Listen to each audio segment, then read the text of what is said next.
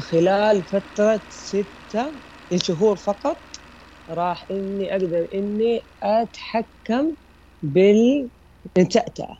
لكن بعدين اكتشفت إنه هي رحلة تغيير. تغيير مو بس إنك تغير طريقة كلامك لا.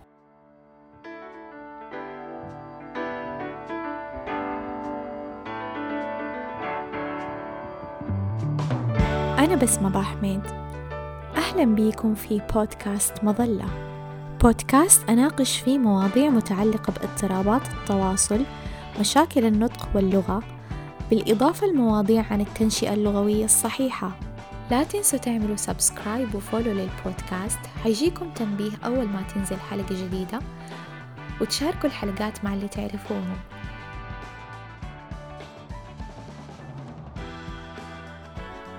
هذه الحلقة بعنوان التأتأة رحلة تحكم. التأتأة اضطراب يأثر على طلاقة الكلام فيصير الكلام عملية فيها صعوبة ومجهدة للشخص بدل ما تكون سهلة. ممكن تكون قابلت شخص عنده تأتأة وممكن عمره ما مر عليك. فنسبة الإصابة باضطراب التأتأة أقل من واحد في المية عند الأشخاص البالغين. تختلف ردات فعل الناس لما يتكلموا مع شخص عنده تأتأة. البعض يتفاجأ البعض يتجنب الموقف لأنه مو عارف إيش يسوي. البعض يحاول يتكلم عن الشخص عشان يساعده والبعض رحب وبشوش.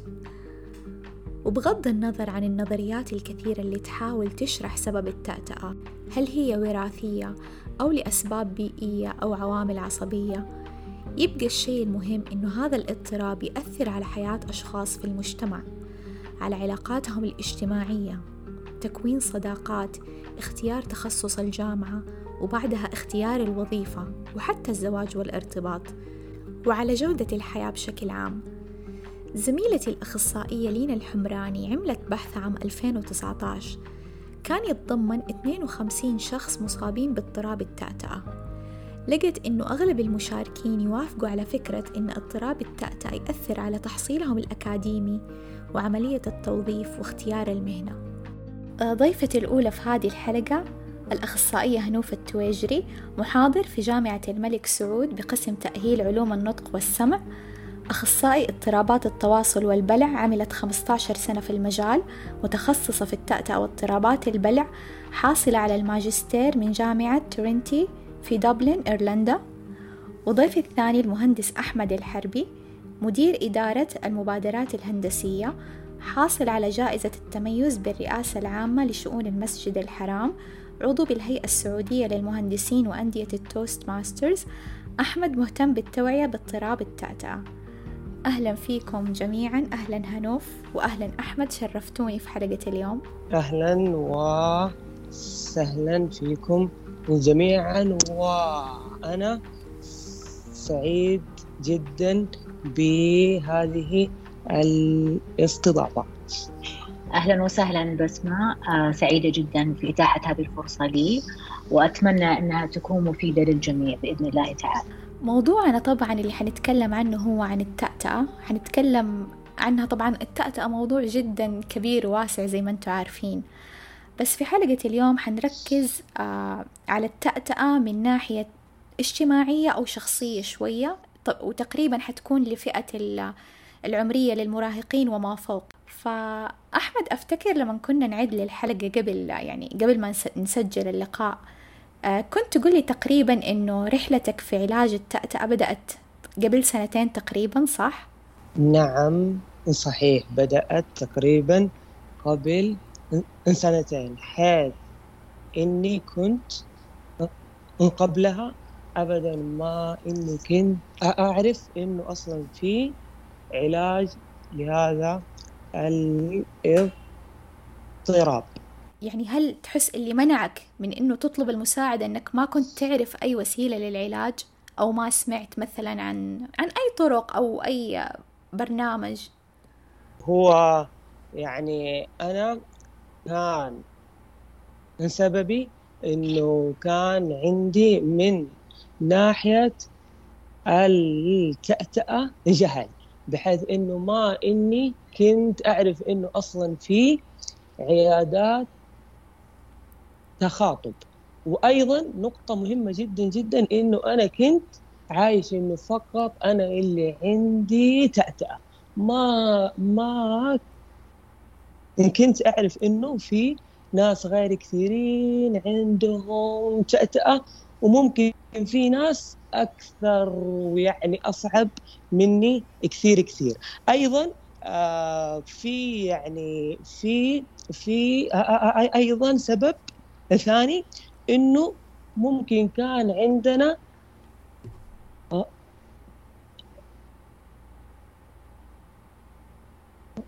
خ... خ...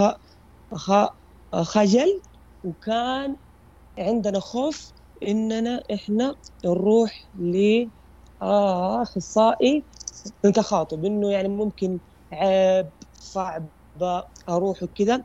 هذا أيضا سبب ثاني يعني. نعم. آه ذكرني كلامك أحمد بنفس فكرة شوية العلاج النفسي. مثلا إحنا كأشخاص بالغين وحتى صغار مرات نحتاج نستشير أحد في أمور إحنا نمر فيها بس في هذا ما أعرف الحاجز الاجتماعي أو النفسي إنه أوه عيب أو ما يصير. يخلينا يمنعنا من إنه يمكن إحنا نطلب المساعدة. أنا أتفق معاك وأيضا يوجد عندي أنا أيضا سبب ثالث بضيف عليك يعني. وهذا السبب من من خلال تعاملي مع أشخاص عندهم تأتأة تنبط هذا الشيء. إنه أحيانا كثيرة يكون سبب إنه أنا أطلب مساعدة. السبب هذا إنه أنا يكون عندي كبرياء. كيف يعني؟ يعني ممكن إنك تشوفين شخص عنده تأتأة ظاهرة وأيضا عنده تجنب وعنده هروب لكن منكرها تماما لكن لو إنك جلستي معاه راح تكتشفين إنه ابدا ما هو مرتاح وأيضا في نوع نوع ثاني إنه في تأتأة مخفية. يعني ممكن تكون ظاهرة بشكل بسيط لكن داخل آه شخص متأثر منها كثير فتحصلينه دائما كلامه سريع جدا ودائما يستخدم كلمات مساعدة كثير. فلازم الشخص يكون طبيب ولازم يكون طبيب نفسه أقصد ولازم إنه يساعد نفسه بنفسه. قصدك الخطوة الأولى إنه الشخص يتخط يعني يعترف بالمشكلة خلينا نقول موضوع الكبرياء اللي أنت قلت عليه. فهو لما يبدأ يعترف بالمشكلة هي الخطوة الأولى اللي حتخليه يقول أوكي حروح مثلا لأخصائي تخاطب مثلا عشان يعني أشوف إيش خيارات مثلا العلاج أو عشان أطلب مساعدة. آه طبعا اللي قاله آه أحمد آه بالعكس من الأشياء اللي كانت دائما يعني أنا أقولها للمعالجين أو المرضى إنه أول شيء قلة وعي الأهل. يعني هو التأتأة ما تبدأ في عمر متأخر خلينا نقول في عمر المراهقة أو في عمر البلوغ لكنها تظهر في عمر صغير. وبعض الأهالي يتجاوبوا مع هذا الموضوع بان هذه التأتأة بتروح بتختفي إي كان عمه يتأتأ واختفت وراحت منه مهم جدا إنه إحنا كمجتمع أو إحنا كأخصائيين أو إحنا كأشخاص مصابين بالتأتأة نعرف إنه التأتأة آه، في منها تأتأة أو عدم طلاقة طبيعي وهذه فعلا ممكن إنها تختفي وفي شيء ممكن مستمر ونحتاج إننا آه، نشوف أخصائي تخاطب آه، عشان يكون في علاج لهذا الموضوع. زي ما تفضل الأخ أحمد وقال الخوف والخجل من العوامل أيضا اللي ممكن تخلي الشخص يتجنب آه، أنه يروح لأحد يسأل المساعدة آه، وخاصة إذا كان هذا الموضوع نوعا ما مسبب له ترسبات نفسية كثيرة بحكم التجارب اللي هو واجهها في حياته الشخصية.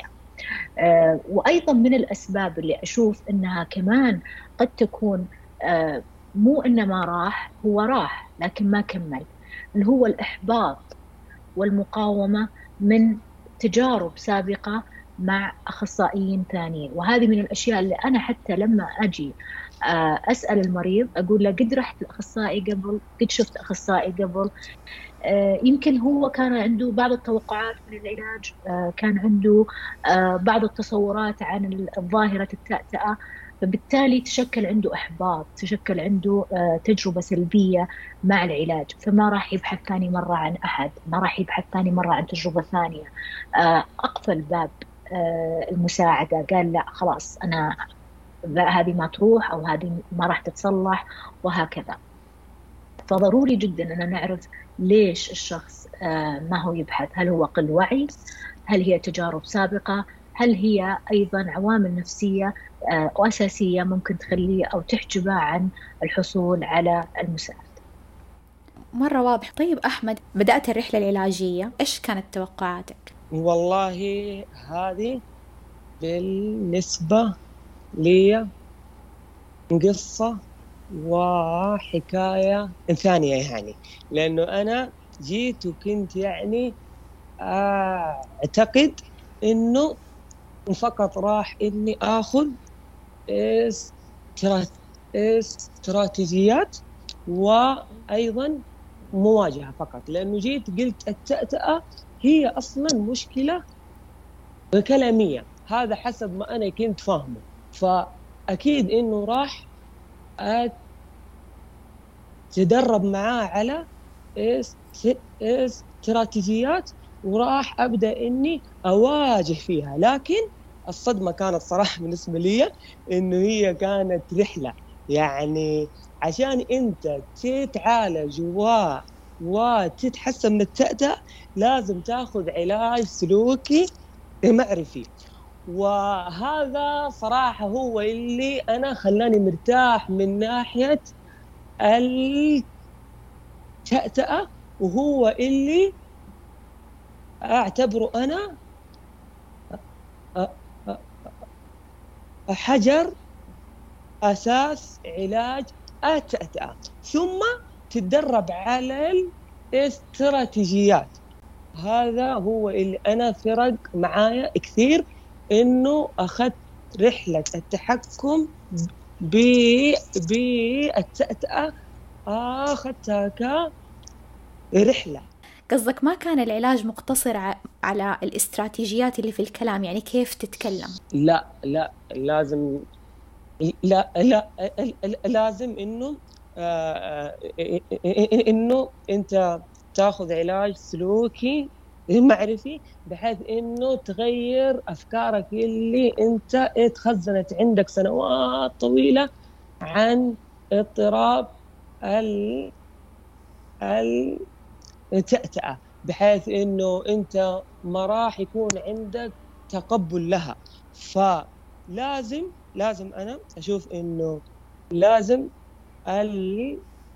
المختص يكون عنده درايه بعلم النفس بحيث إنه يفهم هذا الشخص اللي عنده تأتأة بحيث إنه يغير افكاره آه اللي هي متأثرة عنده يعني على سبيل المثال كيف تقنع الشخص اللي عنده تأتأة إنه هو بيعترف فيها؟ وكيف أنت بتقنعه إنه هو بيتكلم عليها بشكل عادي؟ أكيد إنه هو جاي أصلا وهو حاطها عيب وحاطها نقص وحاطها حرام فأنت تبدا تعمل له فلترة يعني. فهذا الشيء مريح جدا جدا جدا وأنصح أي واحد عنده تأتأة إنه هو ياخذ علاج سلوكي معرفي عشان يرتاح من ناحية التأتأة ويزيد نسبة تقبله لها يعني. هل هنوف أخصائيين التخاطب يقدموا يعني علاج سلوكي معرفي ضمن البرنامج العلاجي للتأتأة. هل هو يتداخل مثلا مع عمل الأخصائي النفسي؟ آه، طبعا هذه النقطة مرة مهمة وأشكر أحمد أنه حكى فيها وفعلا أنا أأيد كلامه مية في المية. آه، لكن خليني قبل ما نحكي في هذا الموضوع خلينا نقول ليش إحنا ممكن نلجأ للعلاج السلوكي المعرفي اللي هو يسمى CBT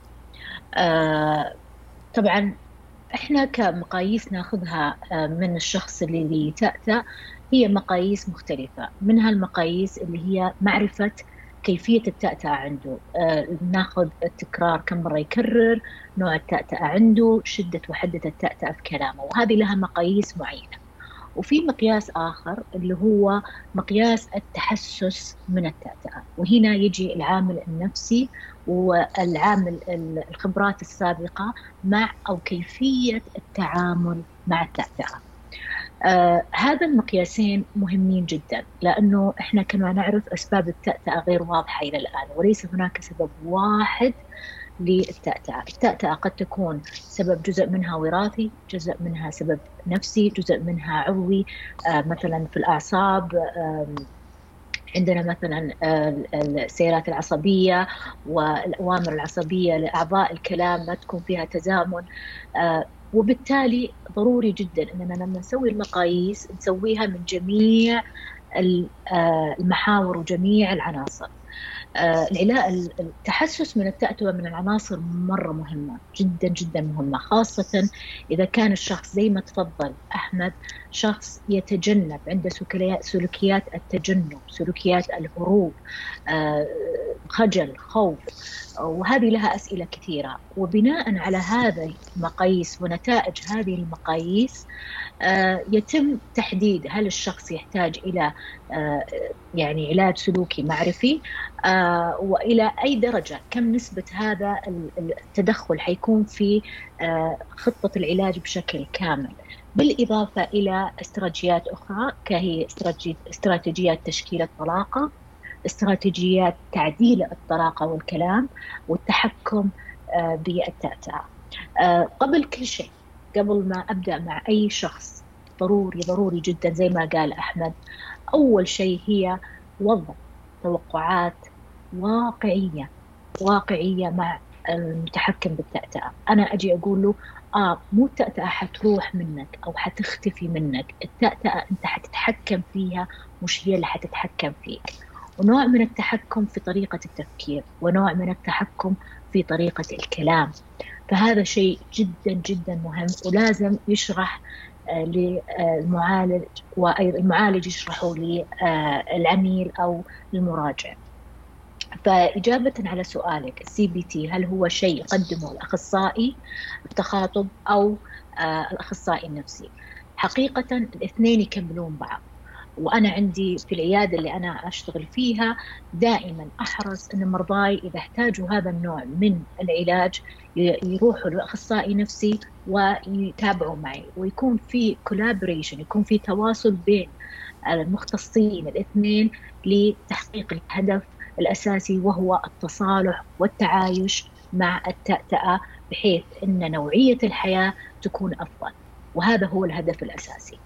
آه طبعا احتياج ال CBT من شخص لشخص يختلف لأنه يعتمد على مدى تحسس الشخص من التأتأة. في بعض الأشخاص يكون عندهم التأتأة شديدة جدا. طيب إحنا نحكي عن آه إنه التأتأة تكون عندهم آه severe يعني آه كثيرة عندهم blocks عندهم حبسات كلامية. لكن التحسس عندهم متوسط إلى بسيط. تلاقيه اجتماعي تلاقيه يحب يواجه تلاقيه ممكن يشترك في أشياء فيها مواجهات كثيرة بينما ممكن شخص ثاني يكون عنده تأتأة بسيطة جدا خلينا نقول خفيفة آه عنده تكرار بسيط أو عنده حبسات خفيفة جدا لكن عنده تحسس شديد جدا وبالتالي لازم نشتغل في هذا العامل أكثر من هذا العامل. فهو مكملين لبعض. الأخصائي التخاطب لازم يكون عنده دراية عنها معرفة فكرية عنها مبادئ أساسية عنها إلى حد معين. لكن بعد ذلك لازم يكون في تحويل إلى أخصائي نفسي متخصص في العلاج المعرفي السلوكي. مرة شكرا هنوف على الإجابة الأكثر من وافية. وبالنسبة لموضوع الجانب النفسي أنا أعتقد إنه هو من الحلقات اللي مرة مهمة اللي يعني الانتباه لها في المرحلة العلاجية. يعني أنا من وجهة نظري أعتقد إنه سبب جدا مهم لنجاح العلاج. ما يكفي فقط آه، بس ندرب شخص مثلا على كيف يتكلم بدون مثلا النظر للجانب الثاني الأفكار إيش هي أفكاري تجاه الموضوع مشاعري تجاه الموضوع. خاصة إنه أنا لما أتكلم عن شخص في مرحلة المراهقة أو أكبر زي ما تفضلتي الأغلب إنه التأتأة بدأت من عمر أصغر. ففي كل هذه السنوات اللي تراكمت فيها تجارب أفكار مشاعر مواقف؟ صحيح صحيح. واصلا هذه الأفكار ما بنيت من من ولا شيء. هي بنيت بناء على تجارب بناء على نظرات بناء على علاقات. فهذه كلها تحتاج إلى إعادة برمجة في التفكير وهذا شيء أساسي.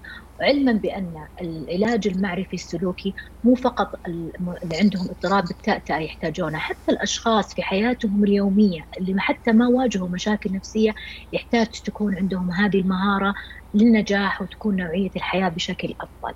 بالإضافة إلى ذلك أنا يا بسمة أحس إنه آه يعني كثير من الأبحاث آه لقت إنه العلاج المعرفي السلوكي يزيد من آه الدوبامين في الاميجدلا اللي هي منطقة في الدماغ مسؤولة عن الخوف، مسؤولة عن القلق، مسؤولة عن المشاعر السلبية، فلقوا ارتفاع هرمون معين في هذه المنطقة يقلل من المشاعر السلبية، فهذا العلاج مهم جدا جدا جدا.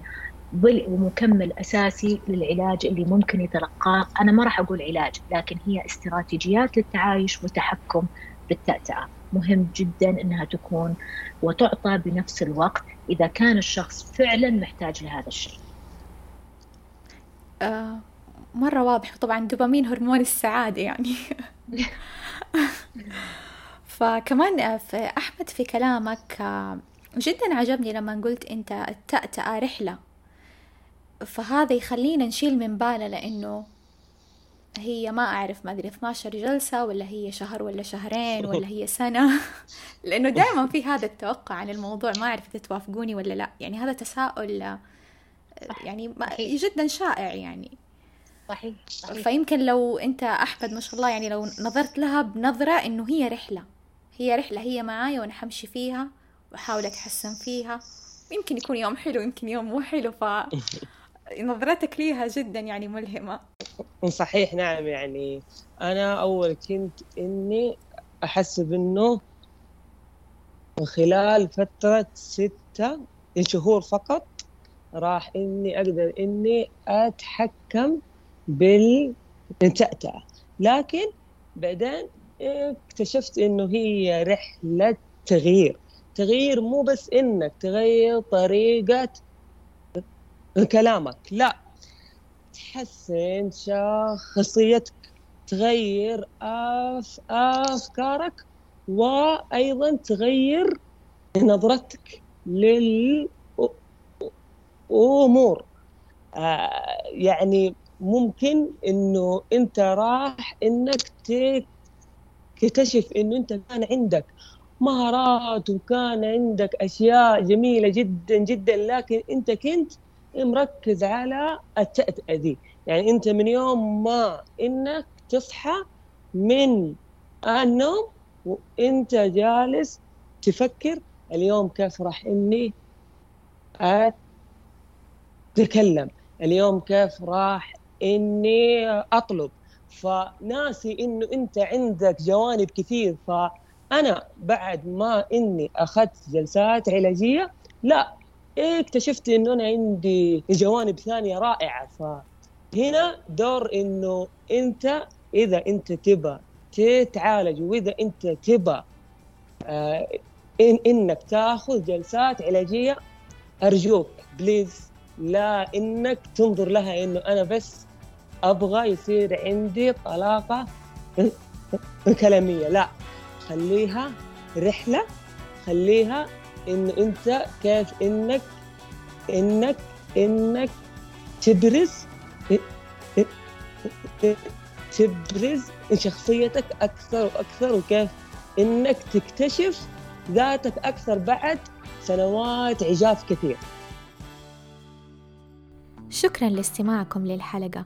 لا تنسوا تعملوا سبسكرايب للبودكاست وتشاركوا الحلقة مع اللي تعرفوهم.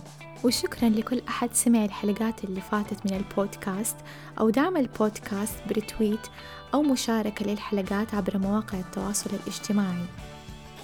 حلقات هذا البودكاست متوفرة على SoundCloud Apple Podcast و Google Podcast إذا عندكم أي اقتراحات أو استفسارات أو مواضيع حابين نناقشها اتواصلوا معايا عبر حسابي في تويتر أو إنستغرام أو الإيميل الموجود في وصف الحلقة.